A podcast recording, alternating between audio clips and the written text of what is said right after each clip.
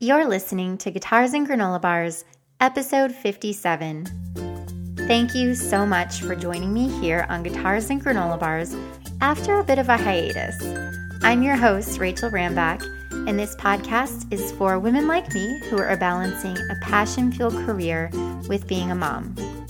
Many of you who are listening now know that last week was the National Music Therapy Conference hosted by the American Music Therapy Association.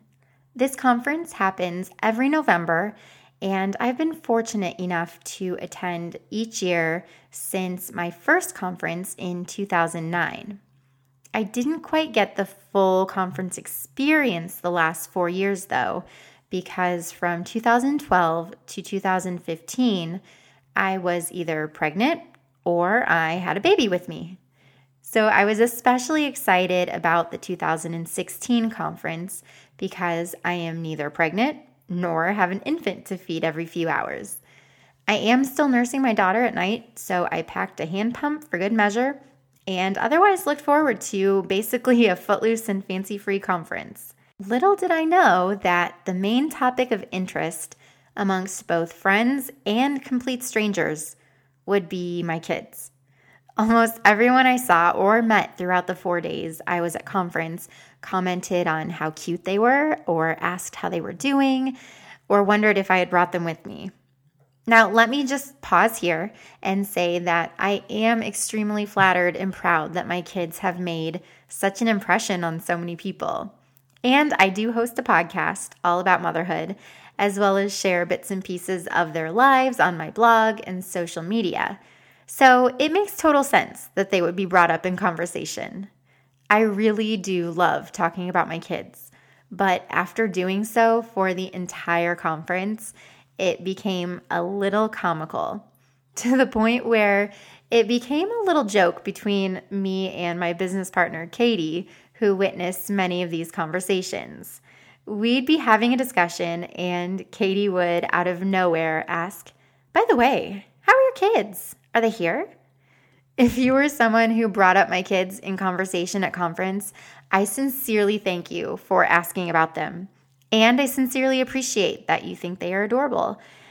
As do I, though I'm totally biased. I also want to thank you for giving me some food for thought. Something I have really struggled with and have talked about openly on this podcast is the challenge of reclaiming my identity as a person after becoming a mom. This was especially hard after the birth of my first baby, my son Parker. It took six or so months for me to even remotely start to feel like myself again. And then my daughter Mia was born less than two years later, so the entire process kind of started all over from scratch. The truth is, Sometimes I feel completely out of place and lost when my kids aren't with me. Not on a daily basis, like at work or at home after they've gone to bed, but sometimes if I'm at the grocery store or at the mall by myself, it feels strange and I'm not sure just how to be without them. The funny thing is, I didn't have that feeling at all when I was at conference. It was like riding a bike, returning to my element as a professional, surrounded by many people who know me as Rachel, the music therapist. So I was caught off guard a bit when I realized that even though I felt like the old me, I was the new me to everyone else. Becoming a mom is a life changing event in every sense of the phrase. My life is forever changed, not only because I am now responsible for and madly in love with two tiny humans, but also because I have a completely new role in the world compared to the one I had up until 2013. I think I've known that all along, but it took my experiences from this past week to really hammer it home. Now, maybe when Katie and I take that girls' trip to Mexico, we've been daydreaming about for a few months, I can let the old me resurface a bit more. But until then, I'm embracing the me that my children have helped me to become. And for everyone who asked about my kids at conference this year, I will give you a heads up that they most likely will be at next year's conference for a little while at least. St. Louis is just an hour and a half away from my home in Springfield, Illinois. So stay tuned for a Parker and Mia appearance at AMTA 17. Thank you so much for listening to another episode of the Guitars and Granola Bars podcast.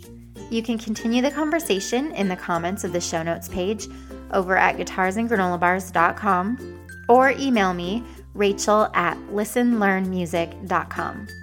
You can also find me on Twitter and Instagram at Rachel Rambach. And last but not least, please consider rating and reviewing the show on iTunes if you liked what you heard.